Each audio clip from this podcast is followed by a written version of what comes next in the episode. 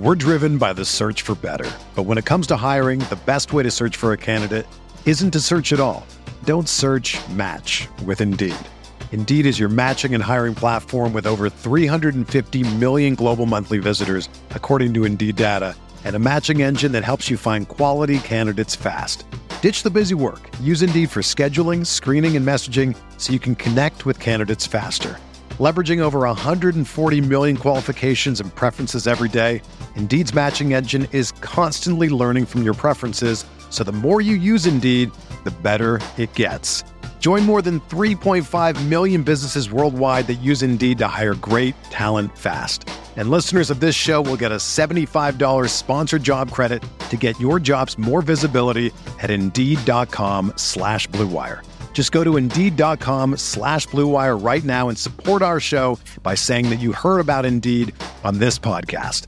That's Indeed.com slash BlueWire. Terms and conditions apply. Need to hire? You need Indeed. This podcast episode is brought to you by Coors Light. These days, everything is go, go, go. It's nonstop hustle all the time. Work, friends, family expect you to be on 24 7. Well, sometimes you just need to reach for a Coors Light because it's made to chill. Coors Light is cold lagered, cold filtered, and cold packaged. It's as crisp and refreshing as the Colorado Rockies. It is literally made to chill. Coors Light is the one I choose when I need to unwind. So when you want to hit reset, reach for the beer that's made to chill. Get Coors Light in the new look delivered straight to your door with Drizly or Instacart. Celebrate responsibly. Coors Brewing Company, Golden, Colorado. Support for this podcast comes from US Bank. When it's time for a new credit card, the best ones do way more than just buy stuff. And that's why US Bank offers credit cards that make every day more rewarding. Earn cash back, score points when you shop, dine out, travel, or binge watch, or get a low intro APR. US Bank credit cards were designed to fit your lifestyle. So make every day more rewarding and check out usbank.com slash credit card. US Bank credit cards are issued by US Bank National Association ND. Some restrictions may apply. Member FDIC.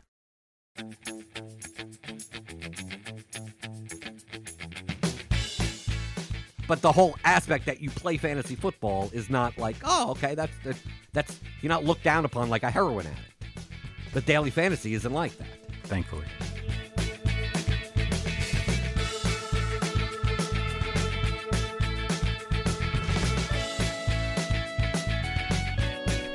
This is the Fantasy Soccer Podcast from RotoWire.com, your premier source for fantasy sports. For player news, rankings, projections, and the best fantasy soccer stats around, please visit RotoWire.com slash soccer. And now, here are Andrew Laird and Jordan Cooper. Hello and welcome back to another episode of the RotoWire Fantasy Soccer Podcast. My name is Andrew Laird, senior soccer editor of RotoWire, joined on this Monday by Jordan Cooper to talk about the last Premier League slate of the season, as well as some big news uh, coming out today that we're basically free to bet on sports, or at least depending on the state and whenever they get their act together. But we'll we'll get to that in a minute. Jordan, how did your last Premier League slate go?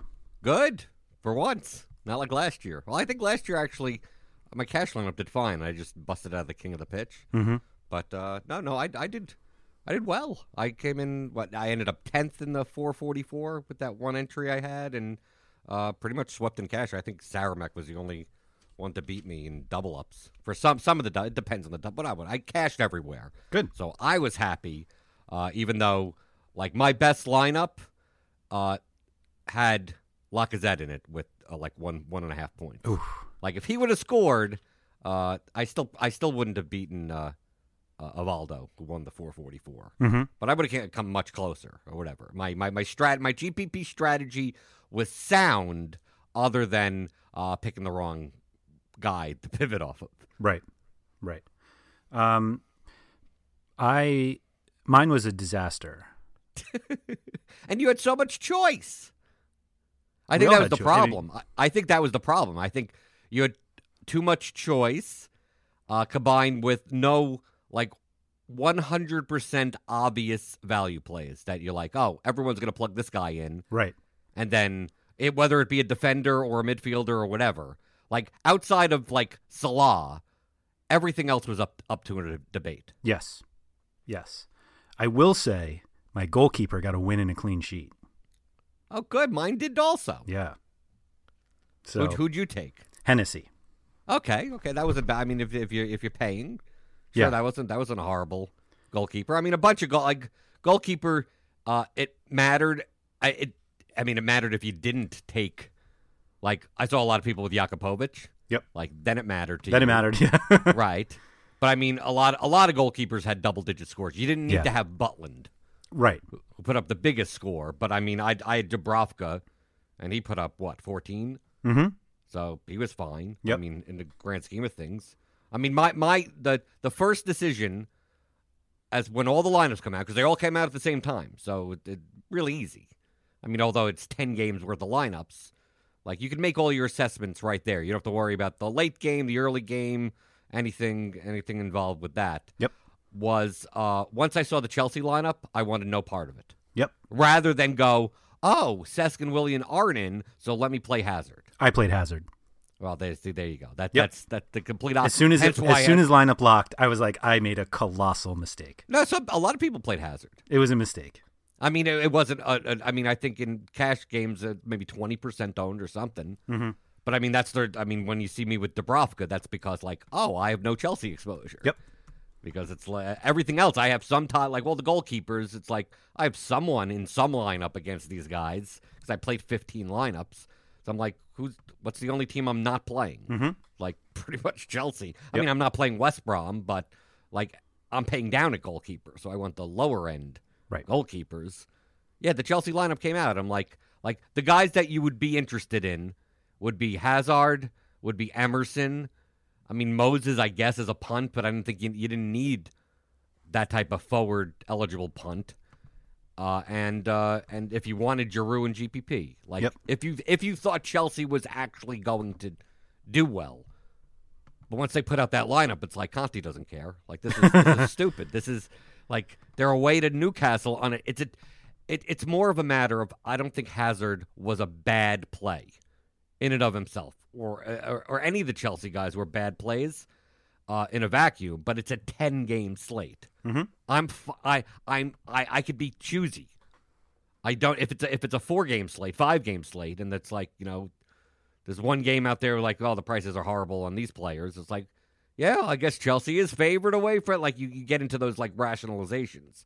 Ten game slate, you don't have you don't need the rationalizations. It's like I'm I'm just going to avoid Chelsea, and if they put up three goals, then so be it. But on a ten game slate, even in GPP, people could could put up goals and it doesn't even matter. I mean, Lanzini put up two goals and it didn't really even like. Yeah, there were outliers like Ayoze's brace, but like they're one percent. Like they'll they may be in the winning lineup, but they won't prevent you from cashing. Yeah. because it's it's going to be rare to have like a lineup with Lanzini, Ayoze, Lamela, like all of them together. The all these one percentish type of guys, five percent guys. So it's like okay, Chelsea. What's what's the worst case scenario? Hazard is twenty percent owned, Right. right? Like what's the what? Like what? What am I fading, rather than play? And Hazard's what eighty five hundred. Uh, he was.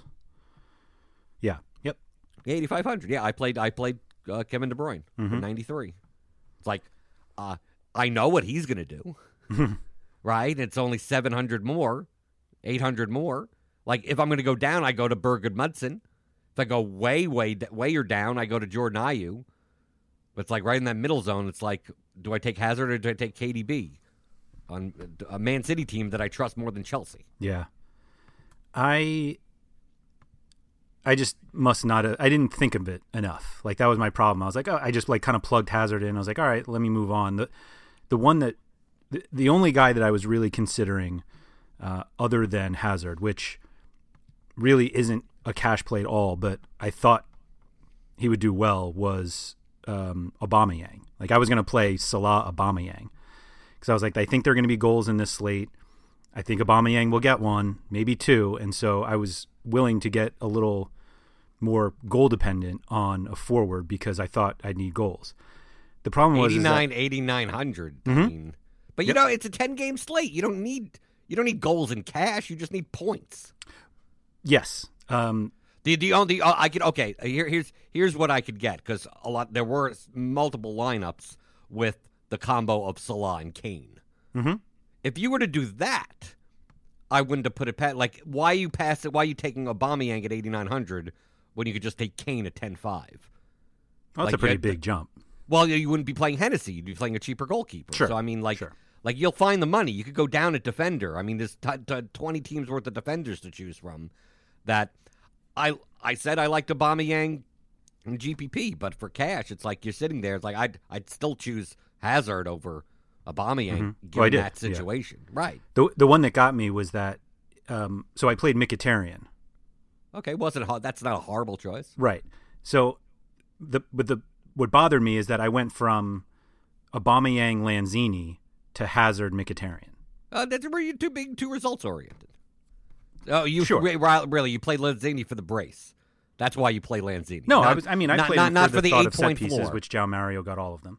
okay, That's where I was going until I didn't. I Right, was you- surprised at how low owned Darmian was. yeah, wh- wh- why? Well, you play Baines at forty four hundred instead of Darmian. Baines stinks. Well, sometimes he doesn't, and I played him. I played him my utility. Darmian was great. Well, I, maybe I should have played. Well, I was Yeah. playing Mata, who no one played, Who no one played. Yeah. who no one played. He got 10, 10 points. I mean, he had yeah. an assist. The assist helped. Like no one played. Like mm-hmm. I, I put him in. I'm like, We talked about it on Thursday. no, Nobody I didn't Mata. like. Uh, except you. I, except me, except me. Well, I'm playing Mata. I'm playing Tom Carroll. I mean, Carroll got Yeah, five Carroll. and whatever, six points. I mean, he was fine for his price. Right? I'm lo- I'm looking for floor points on a ten game slate. It's like I, I I'm looking for what what what looks good if there's no goals getting scored. right. And I and I and I need guys in that mid range because it's like I, I play Salah regardless. You got to block. You got to whatever. Yeah. Who cares about the goal? I mean, he he does other stuff also. Like Salah is similar to like Alexis or even like Kane earlier when he would shoot seven times. Like there's a floor there regardless. So then everyone else, it's like, oh, if I'm going to play another forward, it's going to be like Gudmundsson or KDB. And not many people played KDB. Yeah. Uh, and K, I mean, he was like 10% owned, but uh, he got 17 points. But I, even without the assist, he would have 11 points. Mata, I mean, would for 6K without the assist would had four and a half points.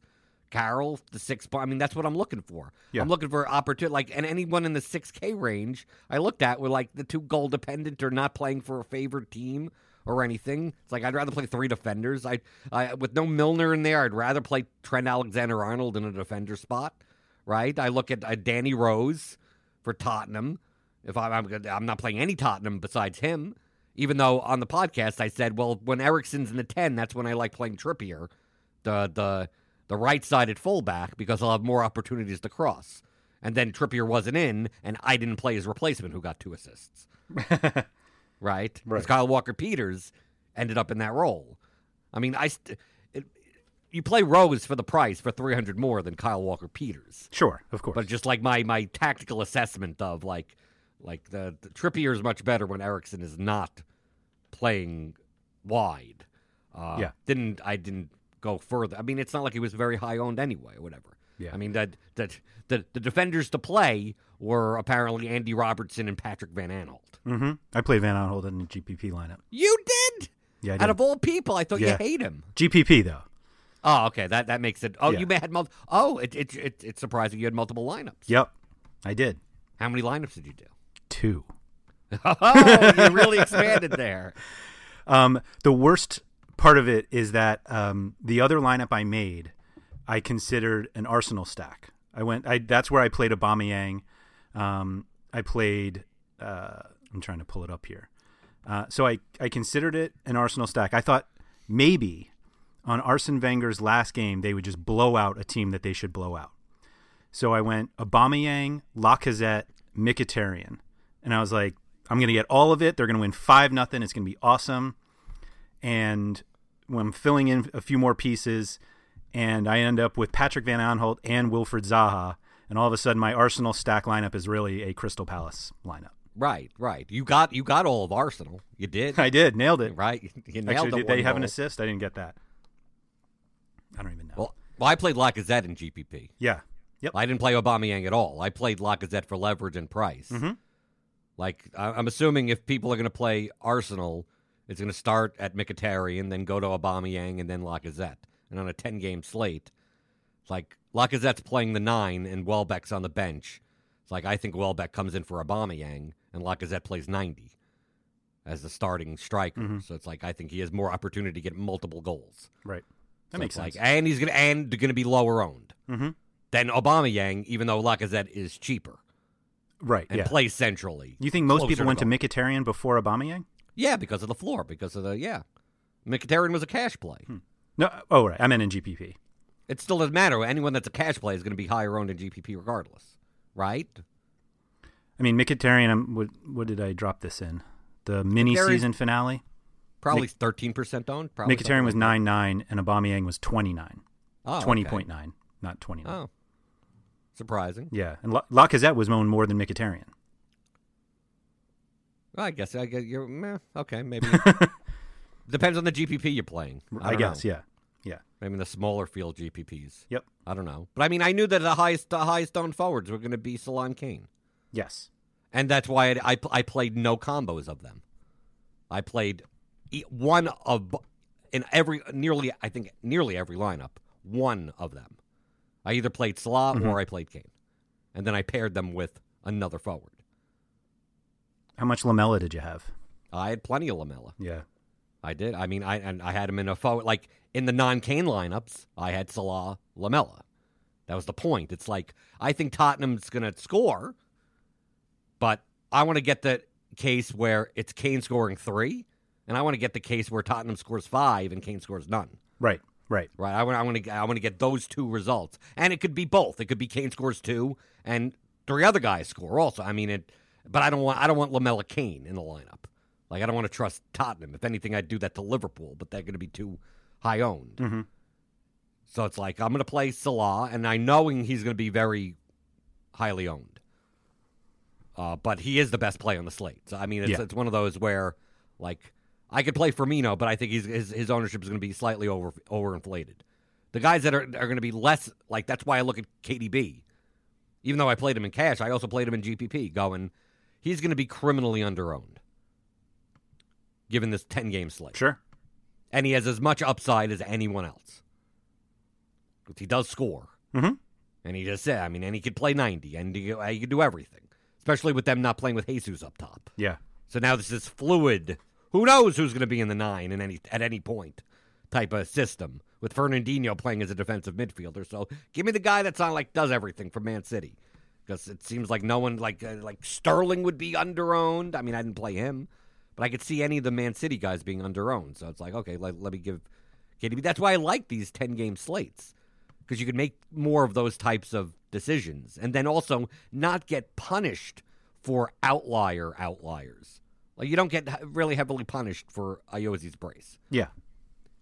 He was like, or like when Gayle scored, he was like like less than one percent owned in a contest that is like only even five thousand entries. Like you're still talking about, I mean, what fifty entries, Mhm. but they also have to get everything else right.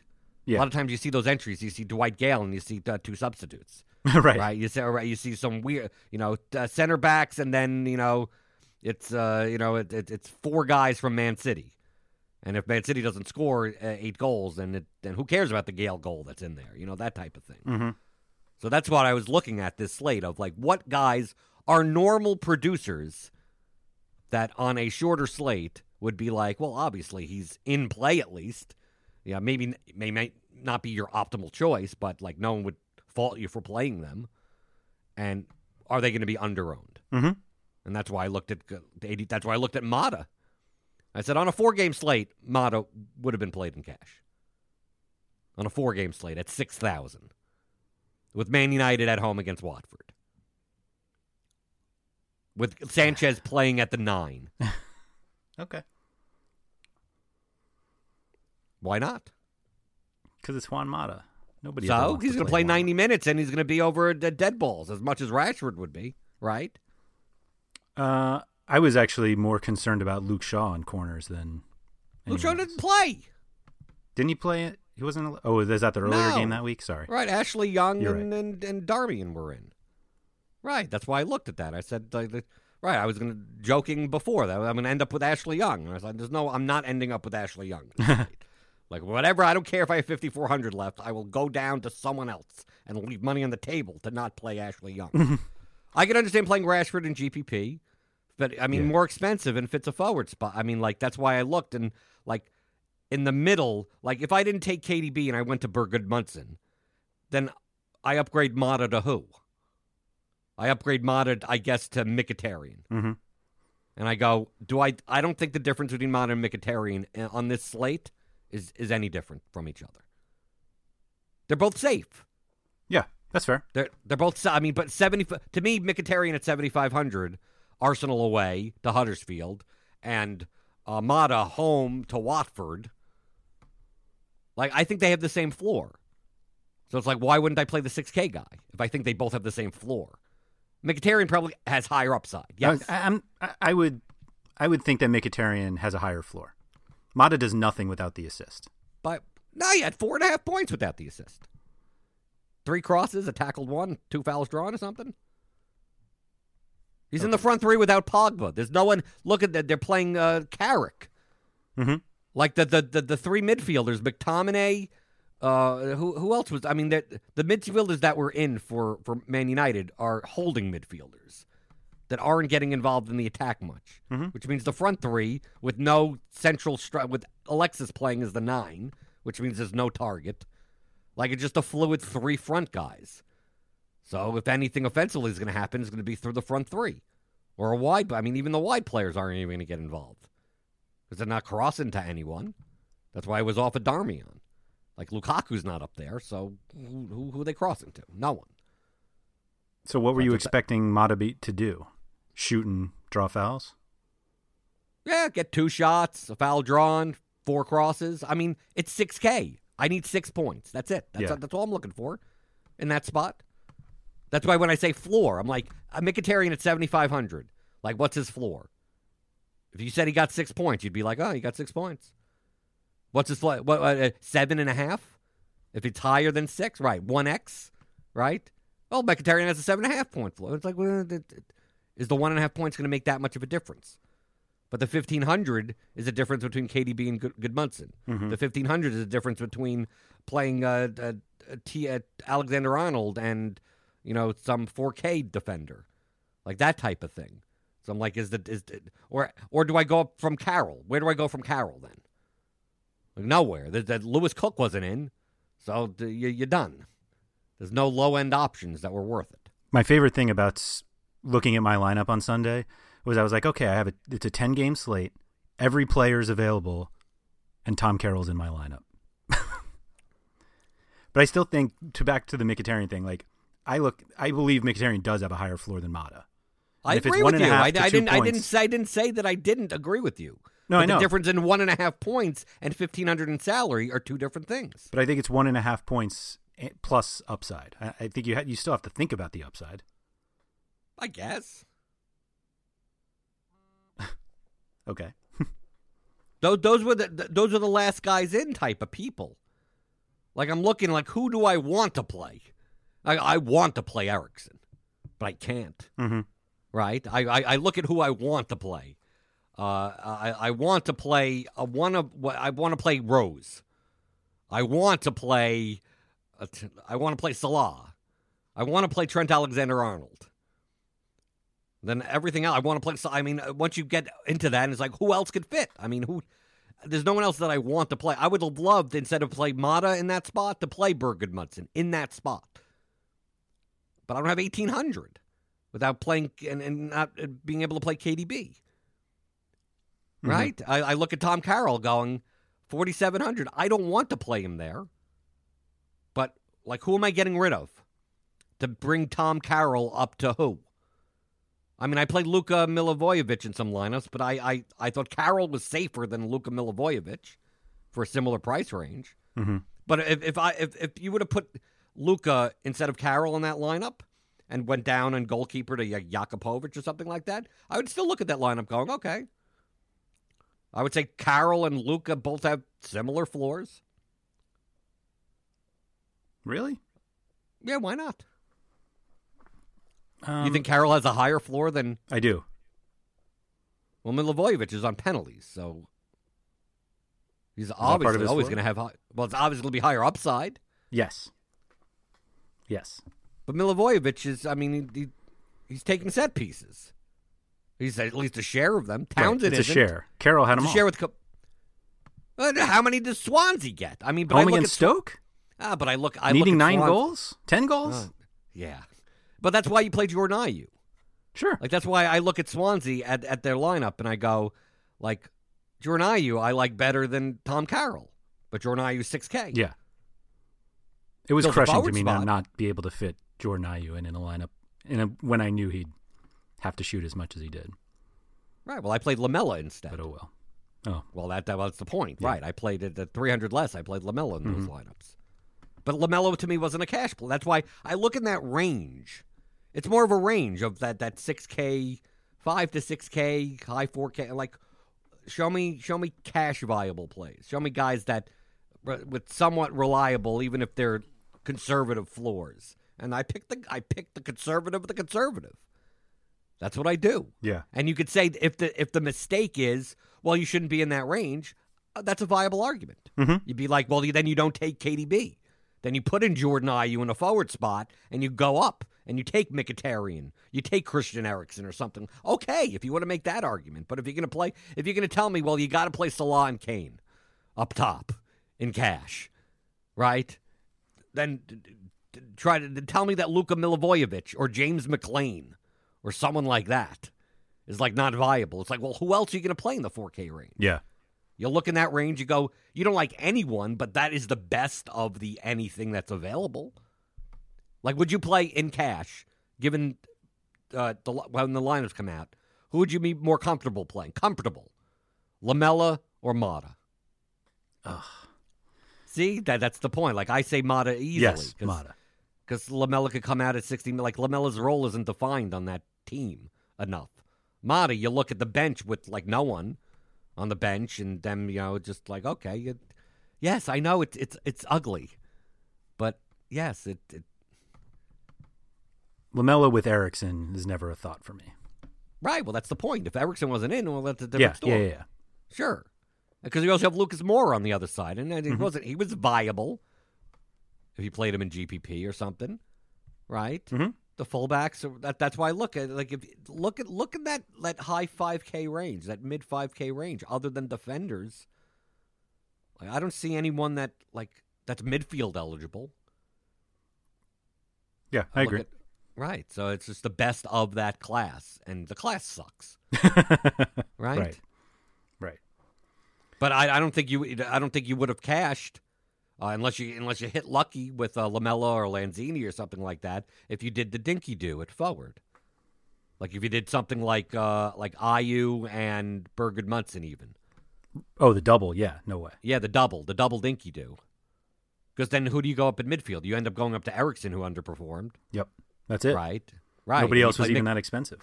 Well, and you play like Mkhitaryan and two expensive defenders. You play Right, Alexander right, right. Arnold and Rose, or you know something like that, and you sit there and you have sixty-three points, Yep. and you end up paying up a goalkeeper. Mhm. Probably did do fine. Unless he played paid for Lloris. True. Yeah, who'd have saw that game coming? Uh, the game stack, the the Leicester Tottenham game stack would have won if you played it. If I don't think you couldn't have afforded it. That's the that's the thing that that uh, in in the Slack especially where you know we're used to like four game slates where like once one or two goals come in and you don't have them, it's like well you ain't winning the GPP Yeah. today, like type of thing. But here it's like like you can't physically like under the salary cap have some of these these goals. So like as long as you have one, like if you if when Kane scored and people did that didn't have him were like, oh, I'm done. Like that doesn't. Do you have a goal from someone else? Right. Yeah. It's like, well, you know that they can't have Kane, Salah, and that guy because you have that guy, Yeah. and they can't afford it.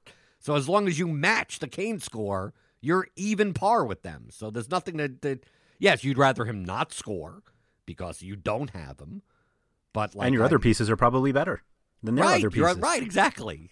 Well, That's that's that's the point. That's the point. Like the people, uh, the, the sky is falling, type of stuff. It's like it's you, you can't fit in all. Like when Vardy's scoring and Mahrez is scoring, it's like like do you have Salah in with 27 points? It's like well, you can't have all these other guys Mhm. and Salah and Kane. You get so it doesn't matter as long as you have one of them, right? Right. Then you're fine. Then you equal all the other people that have them, Mm-hmm. right? Unless you were able to fit in Lanzini and Ayoze and Dwight Gayle or something like that, cheap guys that scored somehow into some weirdo lineup. Sure, but those didn't even exist. Right. I saw. I was looking at the top of GPPs, going, "Yeah, yeah." You see a guy with one of them, but it's not like there was some lineup with 178 points that had all these goals. No. Peter Crouch wasn't in a lineup.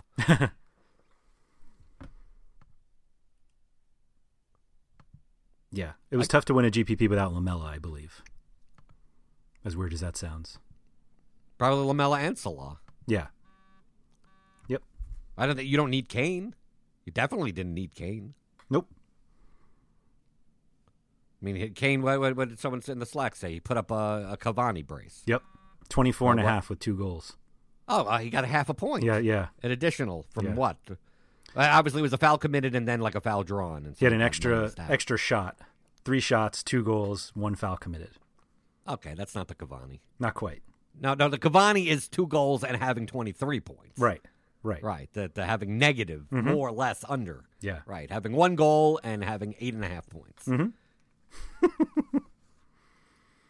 but yeah, I thought Lacazette. Like I played Lacazette as the as the the forward, in in between of everyone, and then it's like my best lineup of like one eleven, some whatever for the four forty four was like everyone everyone that I had that was good, and then like one and a half points from Lacazette. Mm.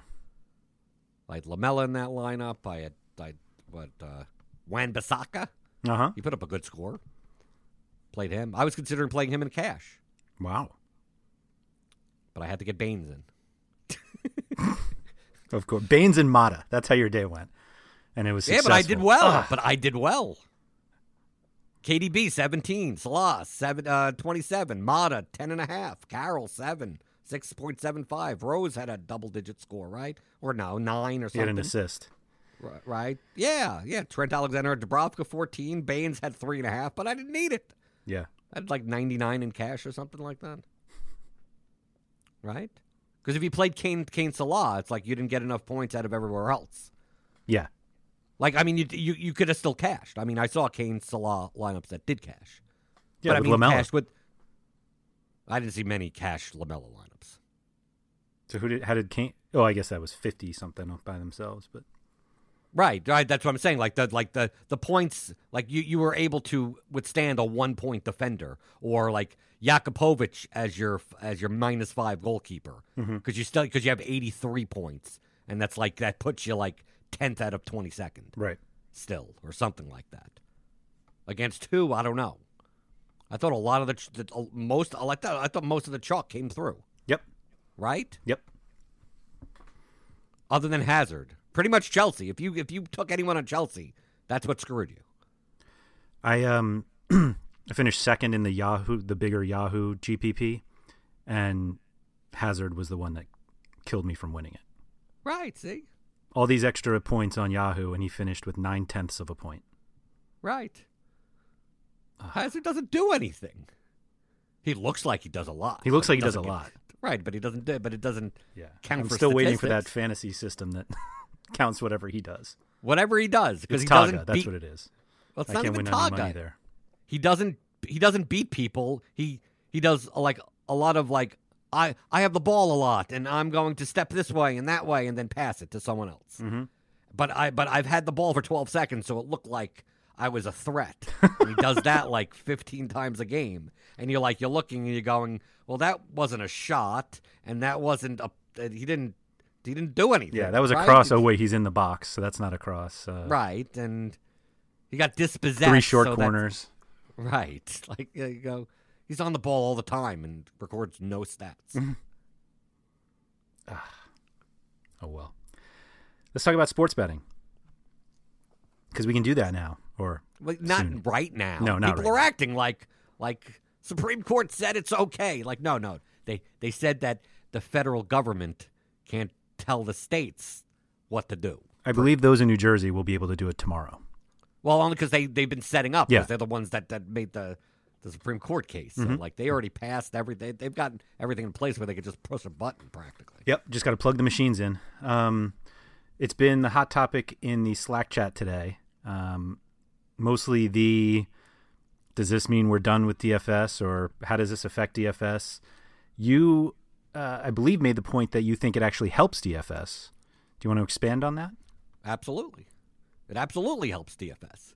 I think I think uh, too many of us are in a bubble of you know within like you think everything is normal within this not even the the the, the context of DFS. It just in sports in general. I mean, you could watch sports programs and go, "How do these people think this?" I mean, how many times do you, do you watch uh, the, like even it could be for any sport, baseball, basketball, where occasionally FanDuel or DraftKings or whatever they sponsor like the little fantasy segment where the announcers or whatever the anchors at the desk pick their like three person fantasy team or whatever, and how horrible they are, right? Aren't they atrocious? And you and They pick Hazard. what?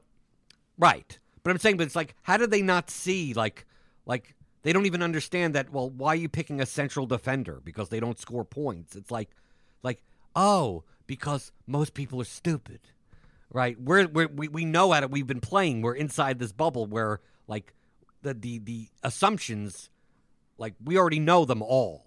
I'm not even talking about skillful players. I'm talking about in general. Most DFS players are aware enough of how the game works in general, more than a casu- a, a completely casual person.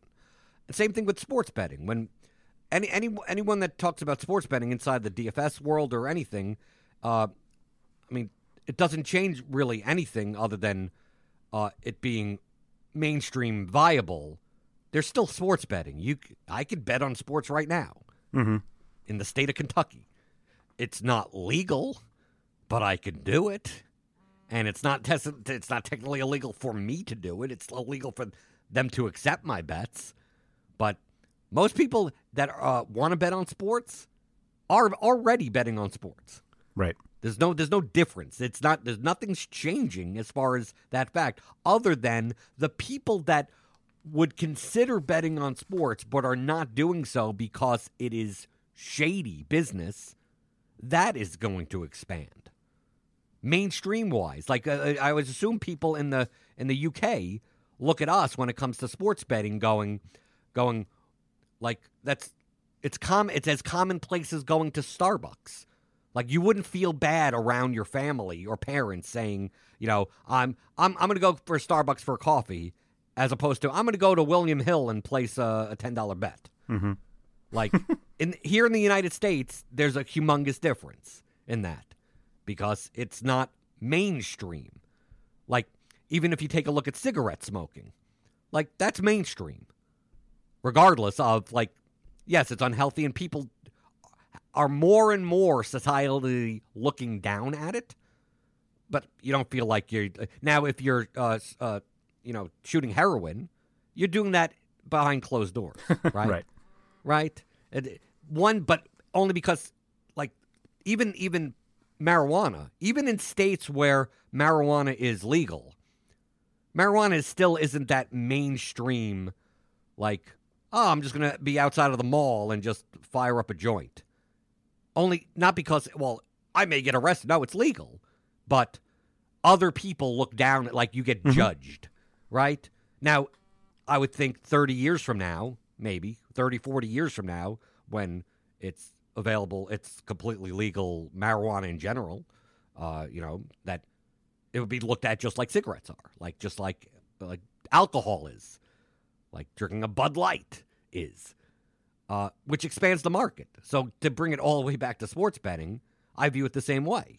Of like all this does is bring it to people that would have considered like the true degenerates are already betting on sports. Like that's that's our market. We're inside of that market in some fashion. The degenerates, because even daily fantasy, even though they plastered with all the commercials two years ago, like it has a shady. Is this legal? Can I get my money out? It's not. It's it, it's you know you don't see it on TV much. You don't see shows about. I mean, you see the fantasy season long type of shows because that's the mainstream. if you tell your if you tell your friends and family, I'm in a fantasy football league. Oh, really? I mean, no one wants to hear about your fantasy football. Yeah, nobody. no one wants. That's as far as it goes. Oh, really? Okay. Right, right. But the whole aspect that you play fantasy football is not like, oh, okay, that's that's you're not looked down upon like a heroin addict. But daily fantasy isn't like that. Thankfully. Right. Daily, daily fantasy is looked is but is looked at as like, oh, I play on DraftKings. It's like, oh, you mean the the shady site that got in trouble with the law? Like that's that's what the mainstream knows about it. That uh, aren't playing, aren't considering because that matters more. When I played poker underground in New York City, I would still go to Atlantic City from time to time, and there'd be tons of people playing poker that are from New York City. And like, well, why aren't they playing in the underground rules? Because, well, Atlantic City is a it's a regulated New Jersey casino. Like, but the games are better in New York. Why aren't they understand? This guy plays here four nights a week in Atlantic City and comes from New York City to play. Why aren't they playing in, in the the multiple underground poker rooms that are perfectly fine uh, to, to play in because he feels safer? That's it's really what it comes down to it. So when I look at sports betting opening up and then comparison to DFS, all it's doing is creating a bigger market. And a bigger market, yes, you may you may lose some people that were playing DFS because they're degenerates, not because, you know, because the, they would have been betting on sports anyway. You could go on Bovada and bet on whatever the hell you want, right? There are plenty of sites. Pinnacle, there are sites that they're all over. I mean, you, you could already. So you're not losing anyone from that. But anyone that's playing DFS because it's like a substitute for sports betting, like how many of them are you losing? But how many people that like are like uh would make casual wagers on sports if it was looked at as more of a mainstream thing. And oh, I I'm I'm uh, I'm an accountant at whatever and instead of betting on the, the, the football lines, they're like, I'm going to pick five players and play against this guy. That seems that, that seems more enjoyable to me.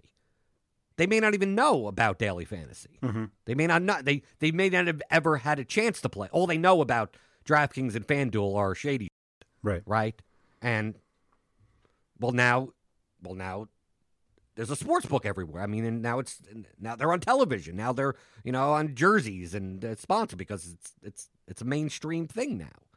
So if anything, that opens that expands the market, and anything that expands the market could only be good. It's not going to condense the market. All it's all and and anyone that's playing DFS for hundreds upon hundreds of dollars in volume a day, that's like well well they're going to now just bet on sports. It's like they can already. I hate that argument. They, it constantly happens. Of well, once once sports betting is legal, DraftKings is done. It's like anyone that's playing on DraftKings and and and uh, has no problem playing on DraftKings or FanDuel because you know they be, they believe to be to be reliable enough.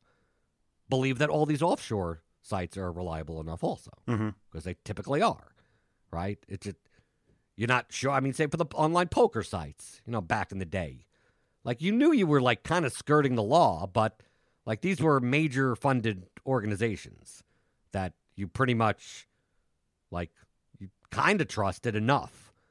But that's for us. 90% of the public wouldn't. Like, unless it's, you know, you wouldn't go and buy, like, I'm going to go buy Frank's milk from the store that was not FDA approved or nothing. No, there's no no one comes to inspect their farms or anything. You have no idea what's in the milk. uh, but is there a reason for him not to make decent milk? No, because if he was known as not making decent milk, no one would buy it. But still, people are like, "Well, I'm going to pay twenty cents more a gallon for the for the the brand name milk that I know that I know is going to be fine." It's a I view it the same the same way. Would you wouldn't you agree? So you you just think that more people being aware of DraftKings like I don't necessarily think it like do you think it actually increases the DFS player pool? Yes. Okay. From it's pe- not aware of it's not even aware of DraftKings or FanDuel. A lot of people are aware of it. It has a bad reputation.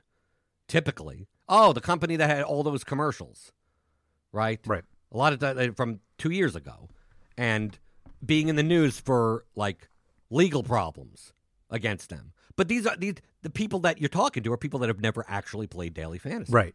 But you Right, think they- they've never- you think they would start sports betting and then Right. playing then They- playing DFS?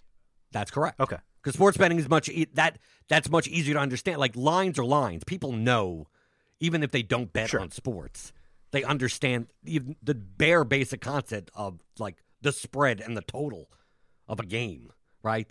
I mean, it's even mentioned in. in I mean, you could listen to analysts. I mean, you may not see it as much on television, but even on the radio, it's like, Yeah. oh, they open up as a four point favorite going into the, I mean, people know what that is. They could bet on that. It's like, oh, I think, or even they, they know that more than the money line, even.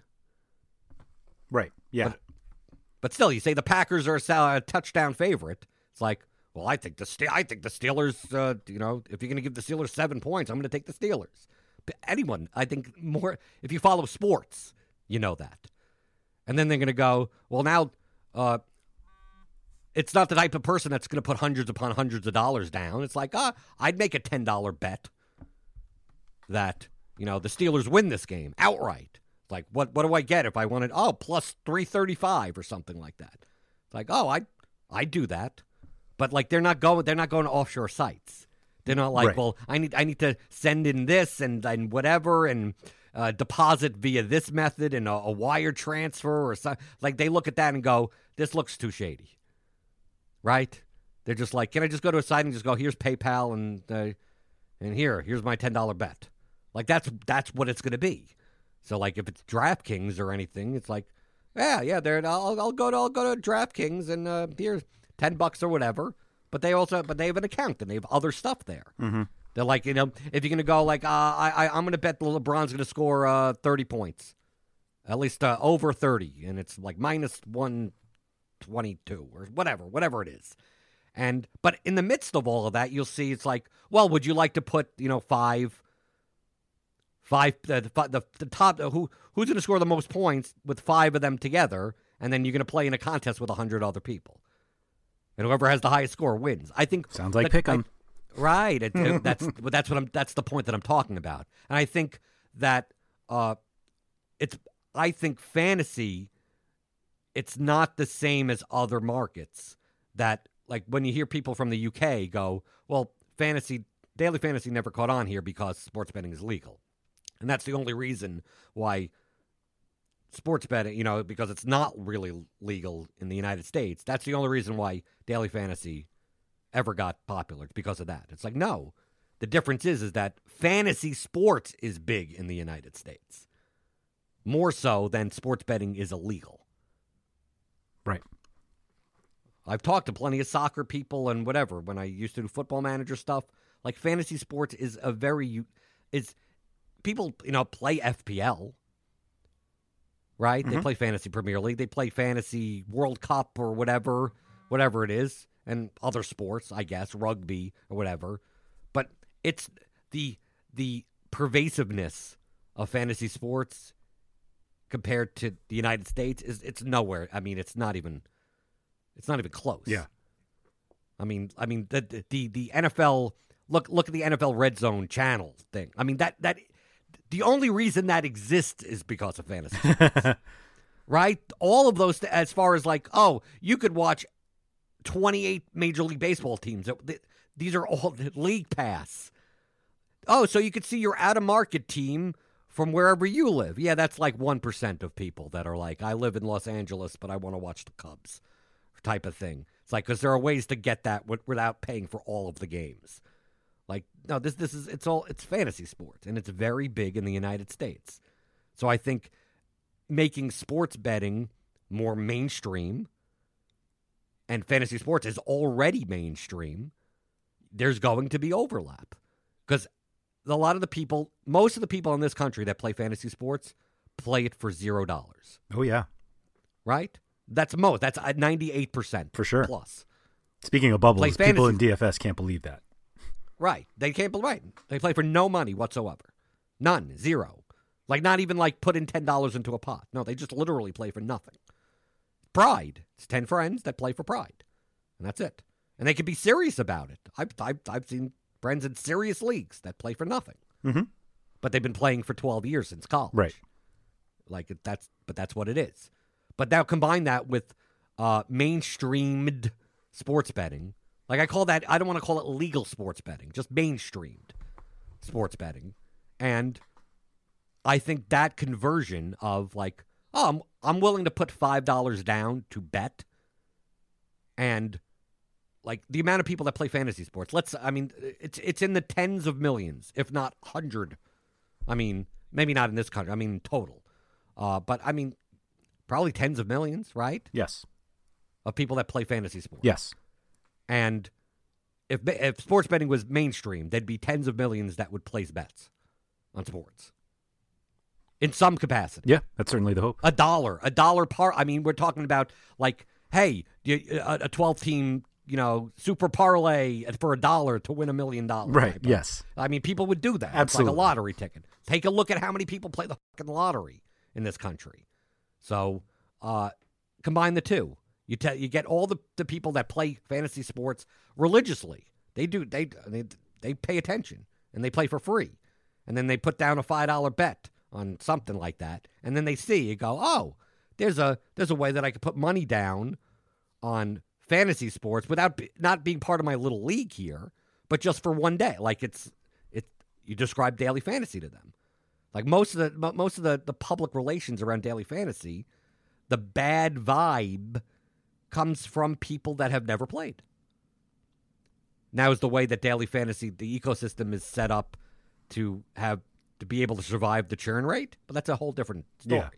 Yeah. right.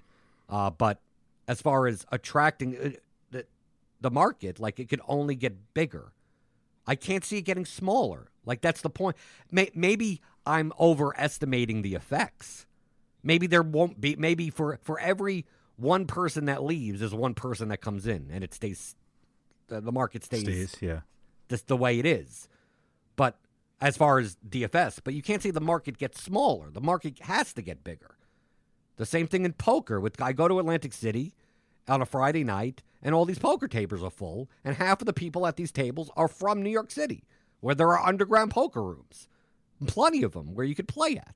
And you go, why do you come here? It's like, well, because this is where I trust. Like I and, and, these, and, and do you know that these underground poker rooms exist? Uh, half of them would say no, and then once you tell them about it, and you go, Mel, maybe they will show up at some point. You can, it, it- the market could only get bigger.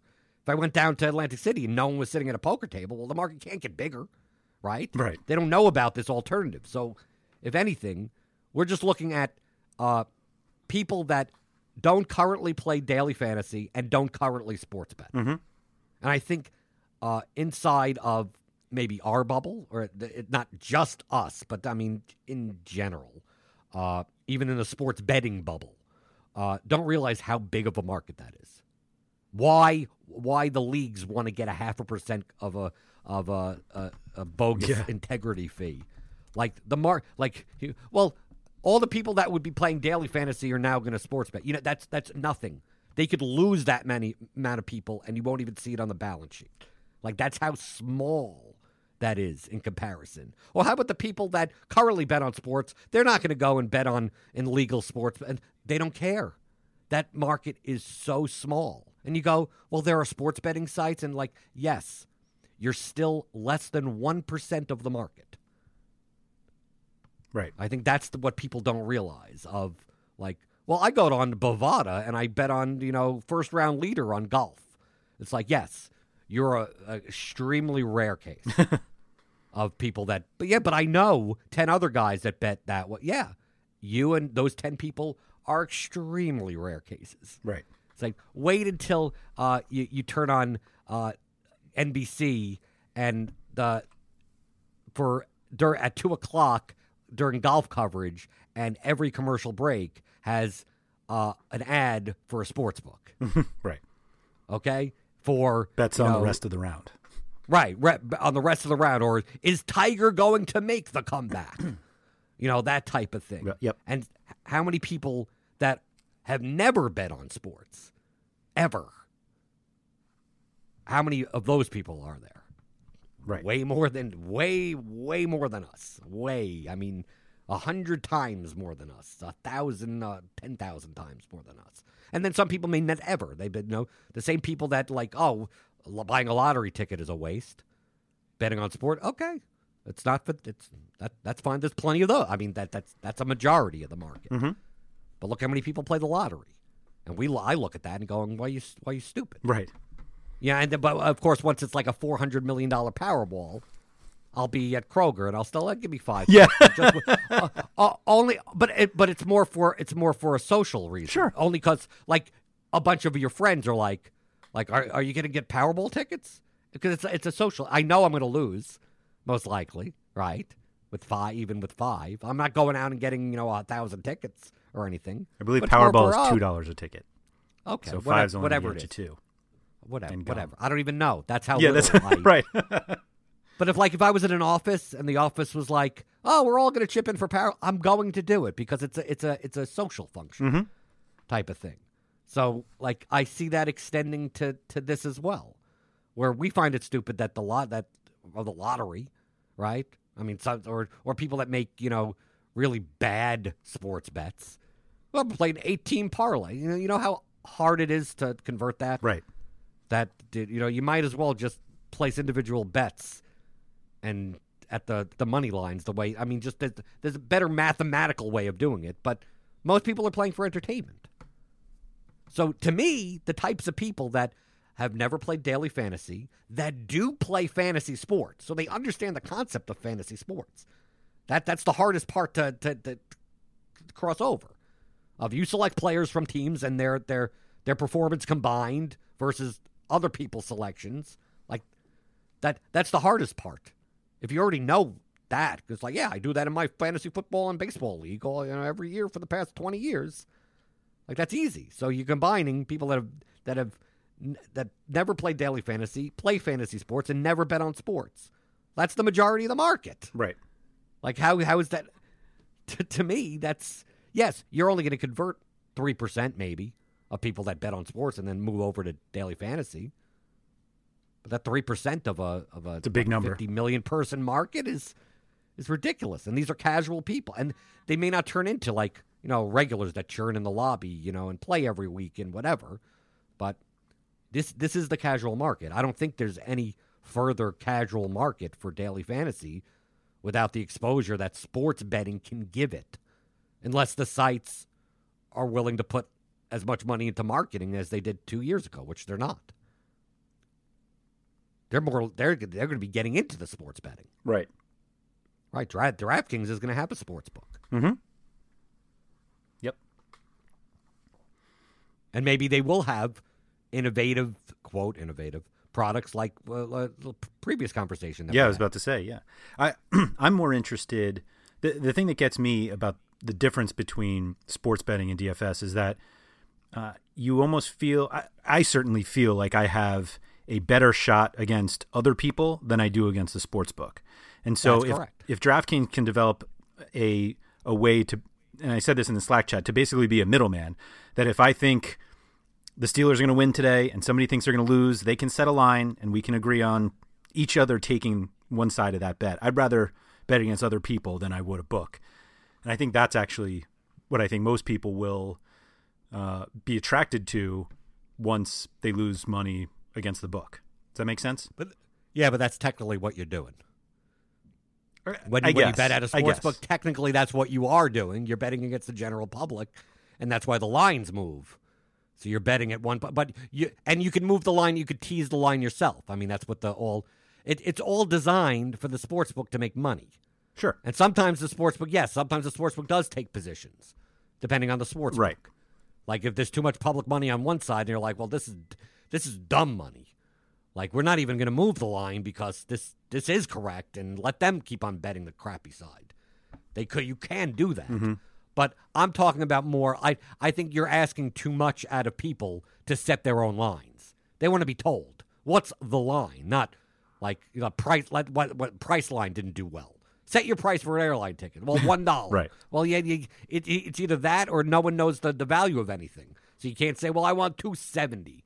Yeah, but I don't know if that's cheap or th- should it be two four. Right. You don't know.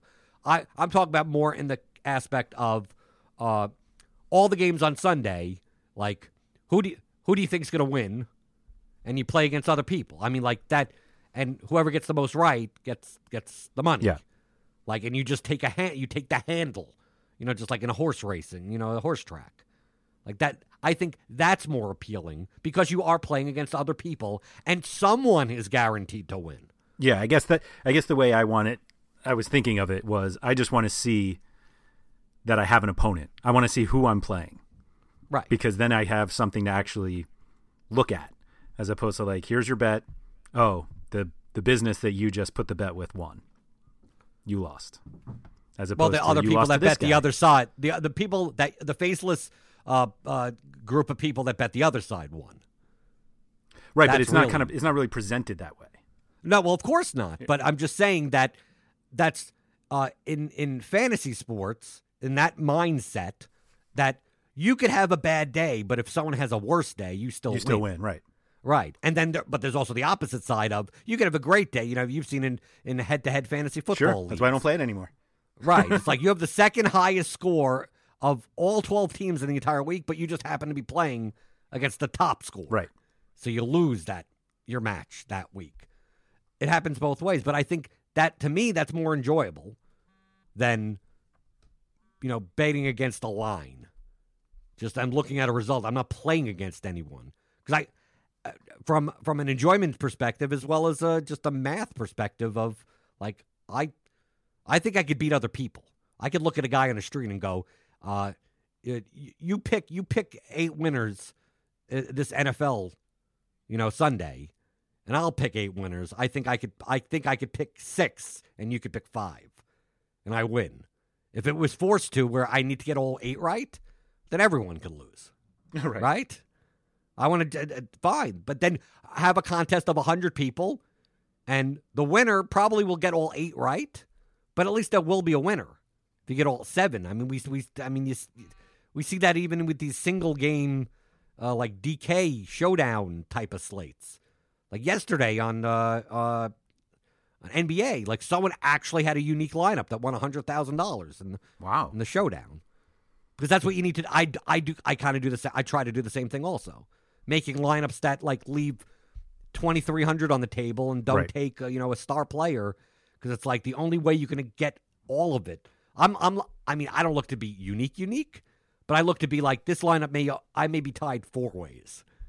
You know, like we're, we're splitting. You know, right instead of four, right that type of thing, uh, and at least with with the having playing as a group and as part of sports betting like daily fantasy contests like that's viable it could be a, one of those weeks where you know two un, two 14 port underdogs win and the winner of the thousand dollar whatever only has six out of eight correct Mm-hmm. Mm-hmm. and that's fine but i mean if it wasn't a contest against other people you just everyone would just lose Right. except for the the the one person that got eight out of eight that wins a million dollars, right? Because the money has to go somewhere, Has to go somewhere. Exactly. right? Right. Some parlay, some weird parlay, you know, came in, but you don't know who that person is because you're not playing against anyone. It's a faceless public. It's I mean, you're always playing against the public, but the public there's no leaderboard for the public. Mm-hmm. There's nothing to look at. Hmm. I, I just don't see. Everyone's got. I'm looking at the Slack right now. Yeah, people are very dead. nervous. Is DFS dead? No. It can only get bigger. The, the, DFS as an innovative product, who knows? Because that's at the, the scope of the platforms, Right. right? Right. I think DraftKings, I, I think their headspace right now in the offices in Boston have nothing to do on how do we improve the World Cup. This, I think, uh, yeah, no, no. I, I think it's all uh, uh, what what's our sports betting stuff? Yeah. Like I think everyone in the office is talking about that. That there are they probably already beta testing some type of platform Sure. or something. I mean, there's stuff in the works, but I think all of the headspace is going there. That the daily fantasy stuff will still be there and everything, and they will still operate as normal as they have been. Their R and D focus will be for the pat next year on the sports betting stuff. But all that could do is open up the, open up more people to be exposed to the game.